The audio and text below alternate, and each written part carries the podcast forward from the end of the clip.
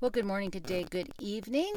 This is Jill's Journals Out Loud. My name is Jill, and uh, I am recording this early Monday morning, October 10th, which I believe is Columbus Day, and I'm not even sure if it's a real holiday out in the world, but my plan is to post this for you Tuesday morning. We'll see how that goes, or, you know, what happens before then. So, uh, we're going to just take a moment here, uh, pull our focus, or I'm pulling my focus. Uh, I'm.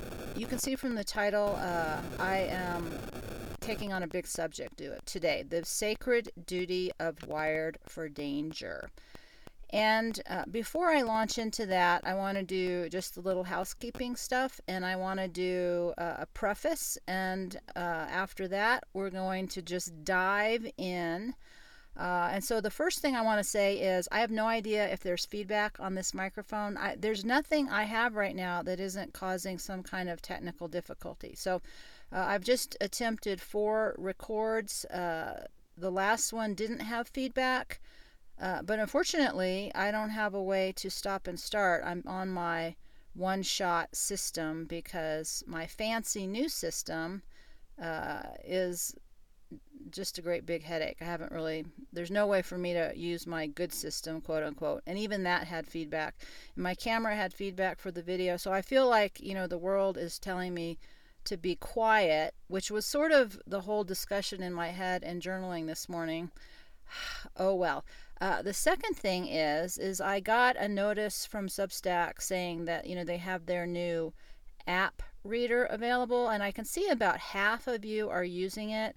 Uh, I went to look for it to download to my phone and I couldn't find it. So my uh, hope is I can remember to put that link for those of you who are Android users uh, and want to uh, get this information in the Substack app.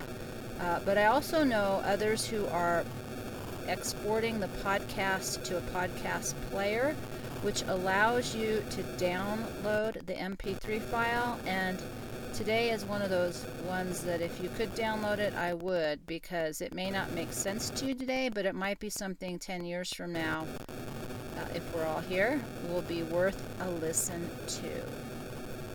Uh, the third thing is uh, I was uh, contemplating whether I wanted to bring this up or not, so I'm just going to throw this out here now.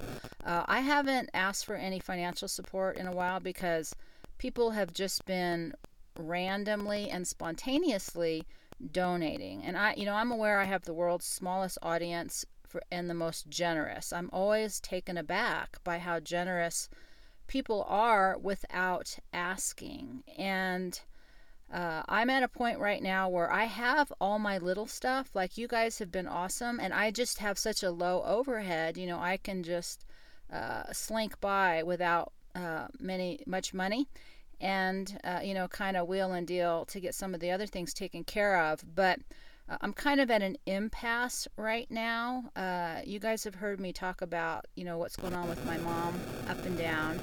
Uh, i am trying to purchase a uh, very low cost minivan because I, my truck is like $800 to drive there and so it's a ridiculous amount of money to drive my truck and so I'm trying to get a small vehicle that has good gas mileage that I can sleep in because uh, there is a lot of up and down this going on with her.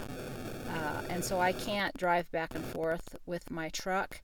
And I also, you know, would like to travel. I know many of you have talked about please get some uh, interviews and stop just having me talk. But I am like in this horrible situation where uh, even though I quote unquote have electricity and internet, I don't have it consistently, so I can't really set up uh, any kind of interviews because I have no idea if my phone will work, if the internet will be on, uh, which makes me, you know, really frustrated and limited. And I desperately want to be able to have mobility, but the truck is so cost prohibitive.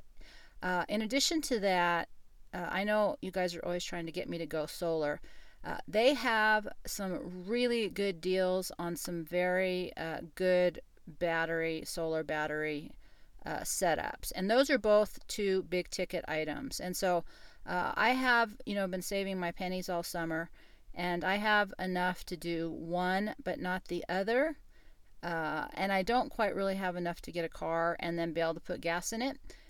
And so I've never asked for big donations, and I have no idea what everybody's financial situation is, and so I never want anyone to do anything that they can't do. But uh, there's a lot of talk about uh, kind of a meltdown of the markets happening here in the very near future, uh, which I know will melt a lot of you down. And so I figure if the difference is between uh, making a larger donation versus losing it in the market, I might as well ask before the market goes into full crash mode. Uh, and it may not. So, again, never do anything that you can't do. But if anybody is sitting on a comfortable pile and you feel the urge to support uh, this message and this process, I would be eternally grateful.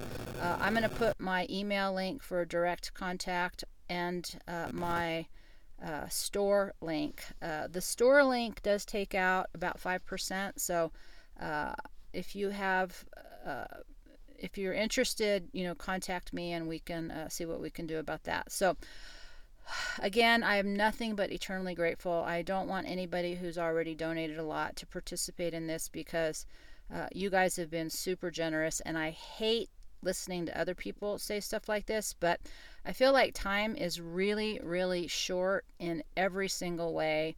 Uh, and if the electricity goes out and the internet goes down, then none of this stuff will mean anything. Money will be irrelevant, and uh, we'll all be on our own, which will be what we talk about today all the more important.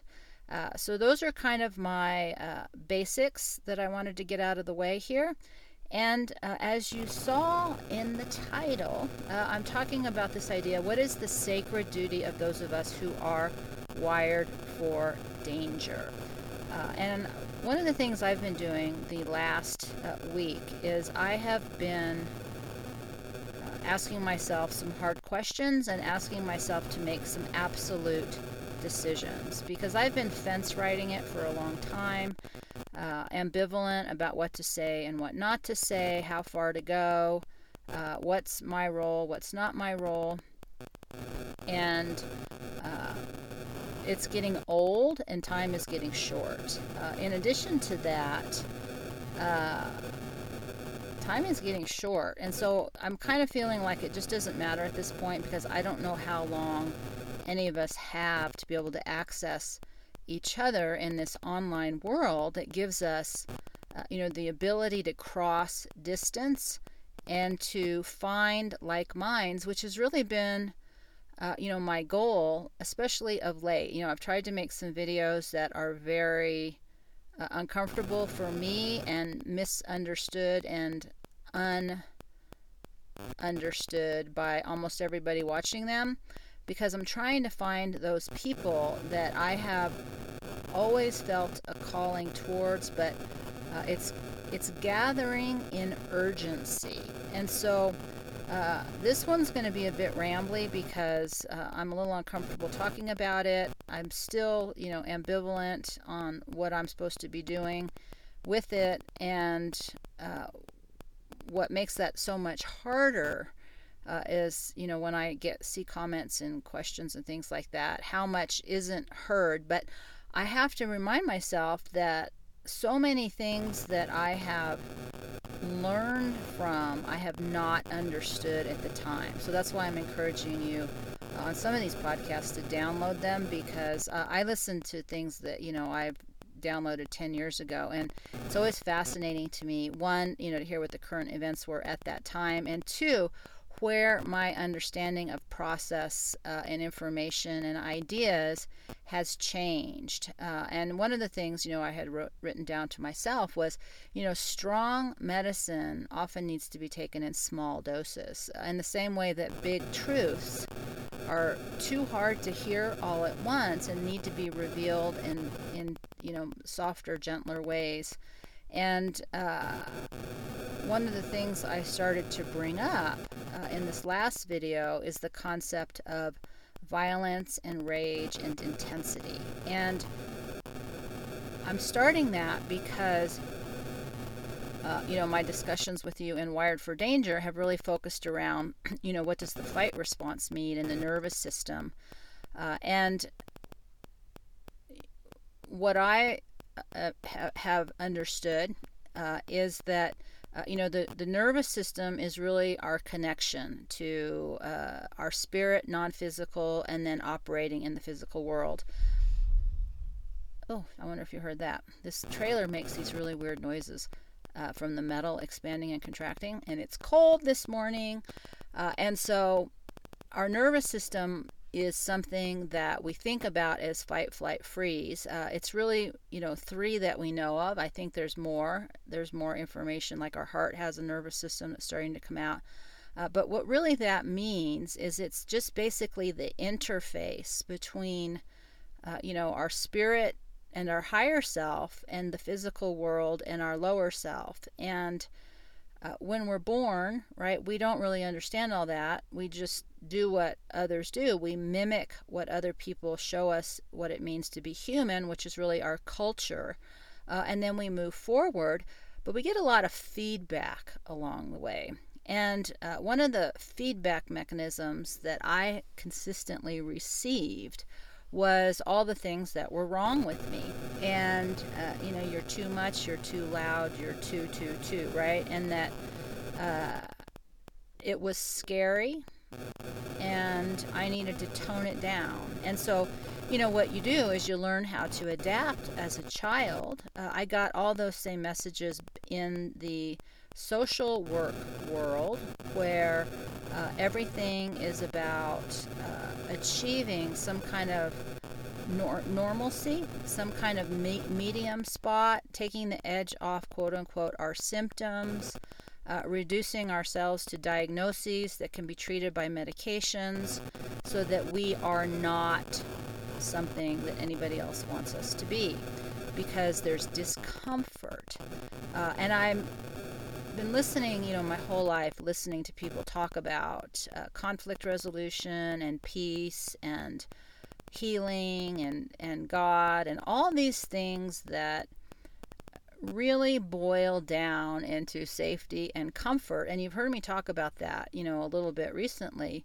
Uh, because at the end of the day, most of our need to control the outside world is to achieve some degree of safety and comfort so that we feel safe and we're comfortable because that's what we think it means to be as human, right? There should be, we are somehow, uh, that's the real entitlement, right? That's the real belief system is that somehow we are special, bad things aren't supposed to happen to us, uh, and that we're supposed to feel a certain way. Uh, and what you know makes me insane and i even see that with the comments is i know people are doing it from a place of concern and trying to be helpful but when you tell other people how to solve their problem so that once the problem is solved then they can quote unquote feel better is a complete misunderstanding of what real problem and solving and comfort and safety actually are. Uh, and, you know, one of the things I brought up was the violence because uh, inside of me there is a deep well of extreme, intense energy that can become violent if I don't understand it or can channel it uh, and I can lose control of it oftentimes because of my nervous system. There's a chemical thing going on, or I'm just too tired, or I'm too hungry. Uh, but it, but it's a flashpoint that not everybody has, uh, and that makes uh, the experience of being in proximity to me dangerous for people who are very focused on the need to be safe and comfortable.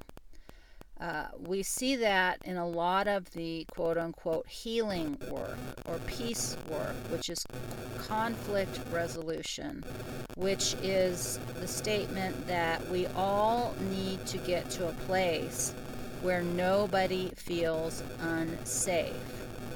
Uh, And all these ideas have a double edge to them because that's actually true. I'm not a fan of conflict. I'm not saying, uh, you know, danger and violence are good.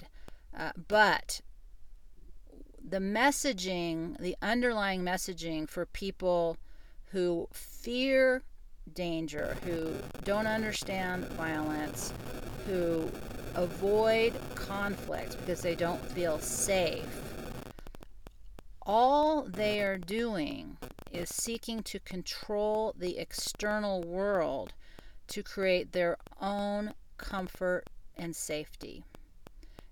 And so the theory of peace and healing and conflict resolution are all really awesome, but basically the underlying message is uh, everything and everyone needs to change so I feel safe and comfortable in this world. And I don't believe that's true. And I don't say, when I say I don't believe, let, let me rephrase that in that you know, in my now 45 years of studying, uh, trying to understand what is the truth, you know, what is the psychology, what is the spirituality, what are universal laws, things like that, I don't get that message, even though almost everybody else does. Uh, and that doesn't make me right and it doesn't make me wrong. And it usually just makes me not want to talk about it because it flies in the face of uh, religion and spiritual teaching that says uh, God is a light and fluffy object of energy of peace and comfort and enlightenment and bliss. But my understanding is the opposite. It is the capacity to face danger and to embrace discomfort that allows real truth to emerge. And it is our fear of that truth that all our defenses are built around. Now, these are not my ideas, these are my understanding of ideas that I have pulled out of uh, almost every spiritual tradition. So, you know, it's as simple as Christianity, which speaks of one Son, O N E, right? One Son. One can mean singular, and one can mean all and everything. Uh, and people adopt a definition that is comfortable and safe within their belief system. Uh, and then, as humans or non humans, we proceed to torture and kill anybody that disagrees with us. And we've seen that throughout history as that if you don't think the world is flat, I'm going to torture and kill you. If you don't adopt this specific religion, and this is all religions, maybe except Buddhism, uh, I'm going to torture and kill you. Uh, if you don't uh, vote the way I want to vote and politically uh, create the world, I'm going to torture and kill you. Uh, if you don't believe in this ism, which is, you know, capitalism, fascism, communism, socialism, whatever ism you're uh, attached to, I'm going to torture and kill you. Uh, and right now, you know, we're in that exact moment of time. If you don't agree with the uh, narrative, we're going to torture and kill you. And we're torturing us by uh, censorship, torture by uh, taking away the ability to, to make money, uh, now taking away the food, taking away the energy, uh, and killing us by all of these means, and in addition, you know, to medical tyranny. So we are in the process of another wave of if you don't agree with me, I'm going to torture and kill you. And so if you look at that as an idea and you say, what is the truth? And if the truth boils down to I'm going to be tortured and killed, most of us are going to turn away from that because that does not equate with comfort and safety. Uh, and probably not very many people even want to ask, well, what is this truth that is so terrifying that uh, people are willing to torture and kill to be in denial of? Because anybody who's participating in the control group that wants to torture and kill isn't right. They're terrified of the truth that they don't want to know. And so they have to go out and kill and crush and diminish and eradicate anything that challenges that belief system. Because if I was to say to you, I'm looking at a picture right now uh, that has blue sky, and the sun is finally out. And it was out a little bit yesterday, but we have been, it's been over a week now of clouds and rain and gloom. Uh, and you know, that does nothing for my mood. I don't know about you, but if I was to say to you, and I say this joyously today, the sky is blue, uh, nobody's going to want to torture and kill me to make that not true. There's no emotional, angry, defensive idea attached to uh, the truth of the sky being blue. Now, there's an emotional attachment because for me, that means, yay, I can, you know, charge up my little lights. I can go outside. I can get stuff done. I can be warmer than I would be. Uh, things will dry out. So to me, the sky is blue has all kinds of positive connotations and emotional reward, right? Uh, some people in the middle of a drought is, oh God, the sky is blue again, and that's that's bad because now people, uh, you know, things are dying. The, the land is dying, the animals are dying. So there's emotional attachment to the idea, but there's no there's no defensiveness around the core truth that the sky is blue. And so to me, that's how I measure, you know, where I am in relationship to truth is that if I'm neutrally, if I'm neutral emotionally on the, the core idea, the sky is blue, right? I don't spend any energy trying to convince anybody if this is true or not, then that's not something I have to look at. Uh, if I'm happy about an idea, that's not something I have to look at. If I'm angry, if I'm defensive, if I am enraged about an idea, an experience, an event, a person, uh, anything, that's the thing I need to look at because all of that energy I have raging against something means that I am defending and attacking something I don't want to know. And the only way through that is the willingness to face what is dangerous and to embrace and engage with the discomfort of that process.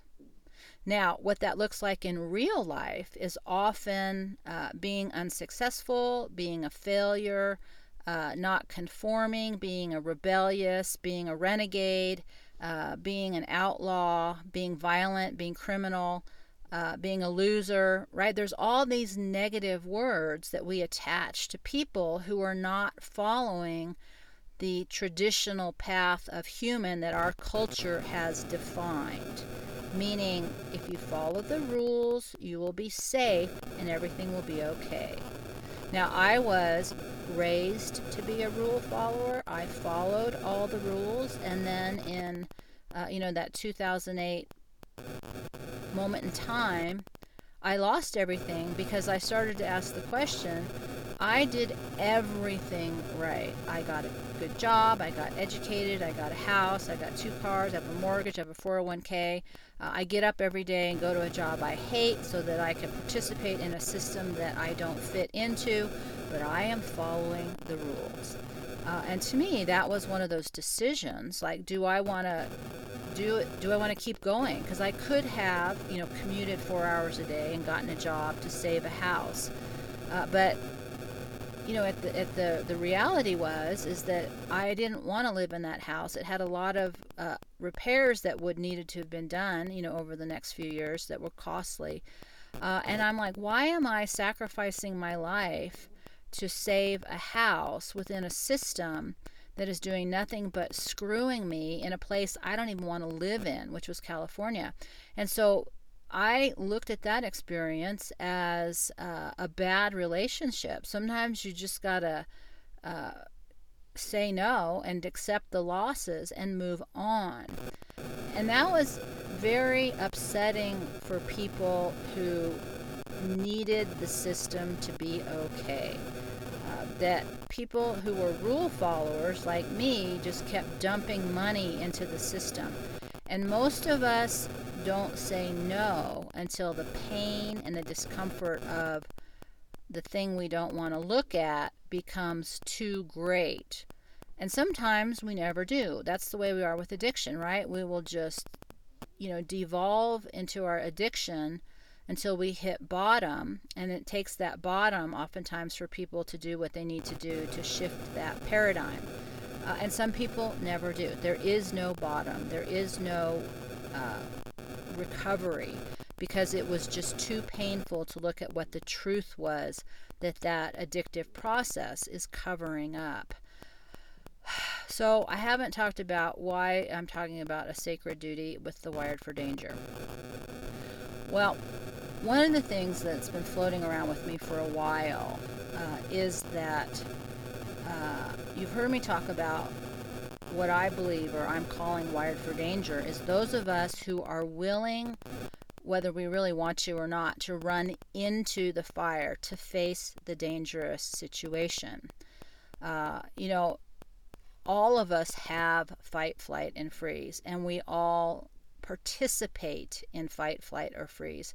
Uh, you know, some of the bravest people on the physical battlefield of war uh, freeze up or run from one tiny little feeling. Uh, you know, there is no absolute to any of this, but what I'm been exploring is this idea that uh, for some of us who are wired literally, our nervous system, our brain, our body is wired with a larger capacity to deal with danger and discomfort. Uh, that isn't a judgment, it is a fact. It's not uh, good or bad, it's not right or wrong. Uh, and for a species to survive, you must have a percentage of people who can do that, and you must have a larger percentage of people that cannot do that. Uh, and the ideas I've been exploring around that are sort of the antithesis of the real quote unquote spiritual movement of bliss and enlightenment. Uh, and most people pursue spiritual truth to just be quote unquote enlightened, to seek bliss, to get the Kundalini experience, experience, which is where you feel the energy of God explode up and down your nervous system. Uh, and that means you've achieved something. Uh, what I am coming to understand and is that it's not that it's really rather the capacity to hold the truth when it is unbearable to look at, it's unbearable to hear, and it's unbearable to know. Because if it was easy, we would all do it and we wouldn't fight so hard against it. Uh, and when we ask, well, what is the truth? You know, that's a, an onion that takes uh, forever and an eternity to peel. There is no end definitive truth. Uh, you know, I can say things like, you know, and believe, you know, that the end of the the end of the rainbow is perfect love, right? God is perfect love. I was listening to a guy named Mark Passio, something like that, and he was talking about natural law and he was going over his history and how he came about that and his understanding you know, with absolute confidence that he has the, his authority is absolutely correct. Uh, I was listening, saying, "Well, yeah, that's part of it, but I have a different understanding." So, you know, we hold on to absolute and authority because it makes us comfortable that we don't have to look at the other sides of the truth that are uncomfortable. But you know, what I've observed is a lot of men talking about perfect love and saying it, you know, with a very dispassionate, intellectual absolutism, but there's no energy, right? And then they launch into, you know, how the whole evil people are trying to control us. And the opposite of perfect love, because that's a within process, is absolute control and that is a external process. But one of the things that I keep and have bumped into is that this idea of love is so screwed up. We think about it as romantic, we think about it as our children, we think about it as something separate. And I I don't think about it that way. It's not my understanding of what it is. Uh, you know, my understanding is love is the power and the force that holds the whole universe together. It's the energy that is of everything and cohesive and holds it all together. So that has to be unbelievably powerful. And so that to me makes more sense is if you can't tap the power within, then you're going to seek the power without.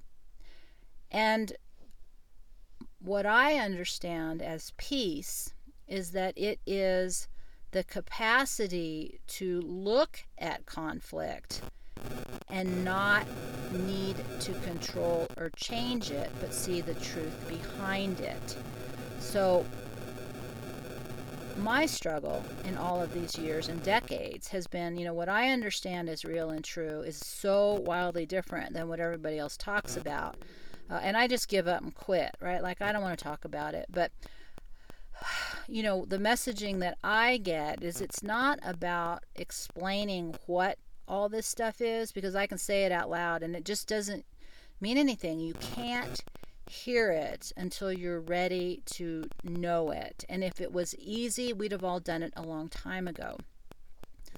But I've been, you know, playing with this idea for a while that those of us who are wired for danger have a larger capacity to hold the truth. And I told, I know I just said that, but if you think about that, uh, what who cares, right? What does that even mean? Because uh, I was also thinking about how people who are wired for danger, uh, usually the first half of your life is just a nightmare, right? And so uh, you spend, you know, growing up people telling you that you're wrong, people telling you, you know, that you don't fit in, trying to medicate you, or you get into trouble. Uh, you usually, you know, terrorize other people, so your relationships are tattered and brutal. Uh, you know, if you're a man, you're the broken man that women chase after. If you're a woman, you know, you just sort of end up with, you know, kids and are usually alone or just alone. Uh, you know, it's not an easy life. It's not a comfortable life. You know, there's always exceptions. There's people uh, who are rewarded and get lucky, uh, but the majority of the people who have this kind of nervous system, uh, you know, they're traumatized at some point. They have hard experiences. They live a hard life. It's really a very painful way to be in the world. But the first half of life is about being in the world. The second half of life is what are you going to do with that information? And so I believe, or coming to believe, or wanting to understand that in as much as capacity as we have to experience and endure uh, pain and suffering as this kind of nervous system, we have also that same increased capacity to hold truth, which is really to be able to hold love. Uh, and one of the things you know that happens on the spiritual path is that you only can vibrate at the frequency of God, that really intense love, for a short amount of time you can train your nervous system to to hold that longer but it's so intense the physical body cannot contain it and it would just fall apart. Uh, and and that's a very advanced you know kind of practice which is to me is not practical you know for the day in and the day out. And i am not a believer in that enlightenment is about you know, attaching yourself to love and sitting in a sanctuary with a guru or sitting in a cave, you know, or or sitting, you know, in a cottage in the middle of nowhere. I think that you can't really test out your capacity to love until you get into the thick of it. And the capacity to hold love as truth in the midst of what we're moving into, right? War, uh, nuclear war, famine, economic collapse, uh, all these other things. You know, I, right now you've heard me talk about the loose dog situation, right? And it is rampant. Uh, I can't even get off the driveway now because there's a group of dogs sitting on the street that I don't think are uh, violent, but I think they want food. And I, you know, that was one of the things I journal about. Like, do I feed them? Because then they're here forever, and I can't hardly afford to feed my dog, right? And, uh, or do I ignore them? And, you know, I've chose to ignore them because the, the, where I arrived was if it was me, I would rather have the opportunity to scavenge and hunt and survive because I am participating in that process than to be uh, in the comfort and safety of somebody feeding me and sheltering me, but I am at their mercy. And that's what domestication is. Yeah, I'm going to feed and shelter you, but you belong to me and you do what I say. And that's where we are in the world today, right? You either conform, you don't say certain things, you must do certain things, and the only through conformity will you be stay safe and secure and fed and comfortable. If you don't conform, you're going to be thrown out into the wild. And uh, you know, if I have to choose, I would rather be thrown out into the wild because I want the opportunity to be free. I'm not going to to uh, sacrifice my freedom and my own capacity to take care of myself to be the slave or to be the vassal, right, for somebody else who wants power and control over me. Uh, and most of us, you know, we don't sit around and think about that because we like the fact that we can get up and we can turn on the water and we can, you know, flip on the light switch. Uh, but to choose to be able to fend for yourself requires the ability to face danger and to feel discomfort. And there's zero degree of uh, guarantee, right? There's no guarantee you're going to live. There's no guarantee that you won't make bad decisions. Uh, there's no guarantee that you're not going to die a horrible, painful death. And to do that takes an immense capacity within yourself to deal with the pain and suffering and fear and all that other stuff. But if you can do all that imagine how much room is in you to to be able to tolerate the joy and the love and the light and the god energy. And and most of us you know we don't think about the fact that maybe all this crappy training that we had in the first half of our life was preparing us for something in the second half of our life that is uh, not ever talked about, right? Because we have this idea that the spiritual path means we're just going to, you know, either be a doormat, right, and just give everything to everybody, you know, till we're broke and laying on the ground, or, you know, in service to people who aren't asking for help, or uh, doing the martyr thing, or uh, you know, the new way now is to, you know, bliss out and to go hide out in a little commune or sanctuary where everybody pretends like everything's okay all along. Or, you know, the Eastern way, go sit in a cave and just, you know, meditate or be part of a monastery where you're in a collected protection zone, right? Uh, it takes a tremendous capacity to understand the truth and live a day in and day out life because the learning of all that is never going to end and it's often going to look like you were wildly unsuccessful. Uh, and that's been, you know, one of my big battles. It's a lot of work to be successful. It, it takes energy to have money that's devoted to things that don't feel valuable when you're doing things like messing around and seeking the truth, right? Like you know, one of the conversations I have is, I, you know, why won't I sit down and spend hours a day on social media to promote myself? And uh, I just can't bring myself to do it, right? I can barely get a podcast recorded, you know, with all the technical issues and limitations I have. And and I had that conversation, you know, should I suck up and move back into civilization and get plugged in so I can talk to a lot of people about things I'm no longer doing? And to me, I just can't do it. I would rather, you know, do what I'm doing because the challenge is here for me. And i am constantly in process of trying to increase my capacity to know the truth understand the truth be the truth even though nobody understands what i'm doing pretty much. And there's no value right? Most people don't have value and uh, you know i think it was david in the comments talked about survivalists and you know, I've been on the spiritual path since I was 13. And, uh, you know, that stopped, it wasn't solving all my problems. So I got into, you know, the body and nutrition and wellness. And, uh, you know, I had to earn a living. And, you know, I charged down the physical, mental, and emotional tract. Uh, and eventually, you know, came back around to the spiritual tract. But, but when I lost everything, I wanted to ask that question, right? what does it mean to survive, right? What is survival? Sorry, the white terror has, that's what I'm calling her now, the white terror. She has risen from her sleep, and so we'll try to get this finished up here.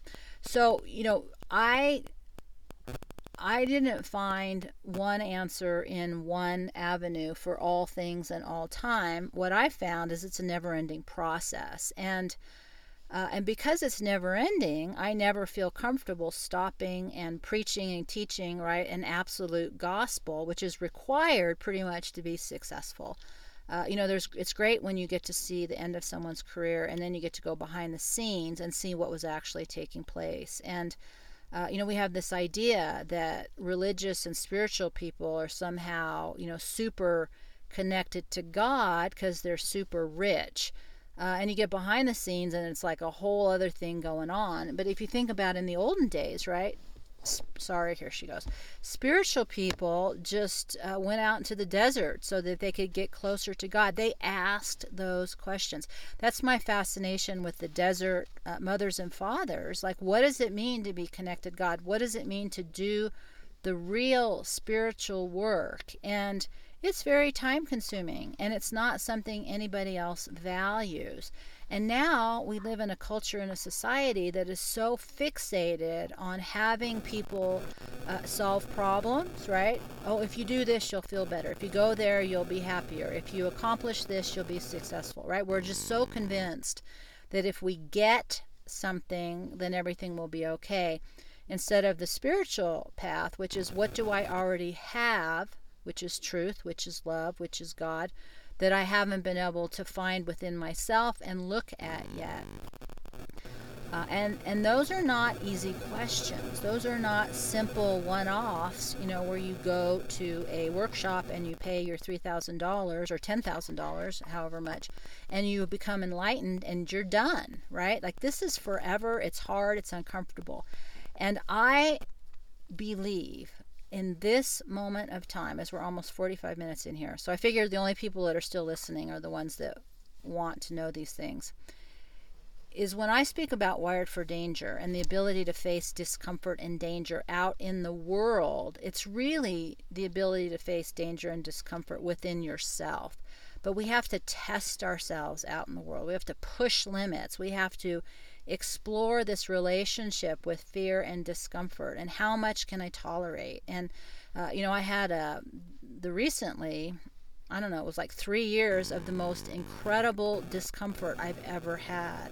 Uh, and the last year was getting physical. You know, it's when the MS symptoms got a lot worse, and I was giving myself concussions, and I was, uh, you know, things were breaking. I mean, the, the level of discomfort was unlike anything that I had ever experienced. And I was out of my mind. And I'm like, God, I can't take any of this. And it really, you know, culminated with the, the drive from Arizona, from New Mexico to Arizona. And I was just overwhelmed with the fear and the energy that I was going to die because I had to transport, you know, two trailers across a little mountain pass. And uh, I was just convinced that something was going to happen and I was going to die. And uh, and I had two really bad things happen on both of those trips. That was what I considered a miracle that I was, they came to my awareness so I could fix the problem so I didn't die. Uh, and I, you know, I never know. Like, was the was the gift that I uh, saw them accidentally so that I could fix them, and the bad thing didn't happen, or uh, you know, did I screw up? And the screw up would have killed me, but I just got lucky, right? You know, these are the big questions that we ask, and it was horrible. And I've spent, you know, I've been in recovery right ever since, uh, and I and and the cycle broke when I uh, was at my breaking point. And I've been at my breaking point for a long time. Uh, and then I went to California, and it was a different environment. And I just the the cycle of hell ended. And what was interesting about that is uh, my radiator had broken. You know, when I was getting ready to go to California, the radiator blew up, so I had to fix it. And the guy at the the auto store says to me something to the effect like, "Oh well." I don't remember what he said. Something like, "Well, you never know. Maybe everything will change." And and I was so out of my mind and frustrated and I'm like, "I don't care." I just said, "I'm driving to California in the middle of the night, and I never drive at night. I can't even stay awake from midnight to 3 a.m. I'm like dangerous. I'm so unconscious." Uh, and that was the trip. You know, I just it it kind of broke and I was able to recover. Uh, and then you know been slowly kind of putting myself back together again. And so these the reason i share that is that these exhaustive experiences i don't believe are about personal failure. Uh, i believe they're about preparation because i knew that i was exceeding my capacity to deal with the discomfort. Uh, but I also know that I expanded my capacity to deal with the discomfort. Uh, and I believe that because that capacity for discomfort got so big, that the capacity to hold the opposite of discomfort, you know, the love that is God, the truth that is love, that incredible joy, power, peace thing that I talk about, it has more room to come forward. And I think that's the sacred duty of those of us who are wired for danger is to be willing to contemplate these ideas and maybe take on this different perspective. Not to be famous, not to be special, not to have somebody tap you and say, "Oh, you're so wonderful." That is so far away from anything that's any that's valuable. But to be able to be in the silence and the solitude and have nobody know who you are, but in this wildly tumultuous time, to hold the truth, to anchor it. And the difference between the man and the woman journey on this, the masculine and the feminine, is that I believe as women, especially as older women, to hold the love is our work and I believe for men it's a it's a mind body thing. I think for women the feminine is the heart and the soul of this moment of time, and for men it's the physical and the mental of this time. And it is sorry, she's on the move now. Uh, the capacity to stand in the face of danger where the women, the feminine, is the capacity to feel in the face of danger. And for men to move forward in the moment of discomfort. And for women to to understand what truth and love are in these moments of discomfort. Uh, and that doesn't mean that your body will be safe and that you will be comfortable in this world. I think until you're ready to let go of your body and your experience in this world as the purpose of who you are, you can't ever get to this. And the first half of our life is about the body and the world. And the second half is about letting that go and finding what is truly meaningful. And that survival and sanity are what we need to have, right? We have to be able to eat, we have to have shelter, we have to be able to move around. We have to be sane. We have to be able to think. We have to be able to discern. But the sacred is the real work of the spirit and the soul. And human is just something we have to get through and navigate till we can get to the really good stuff. And that really is the second half or this later half of life.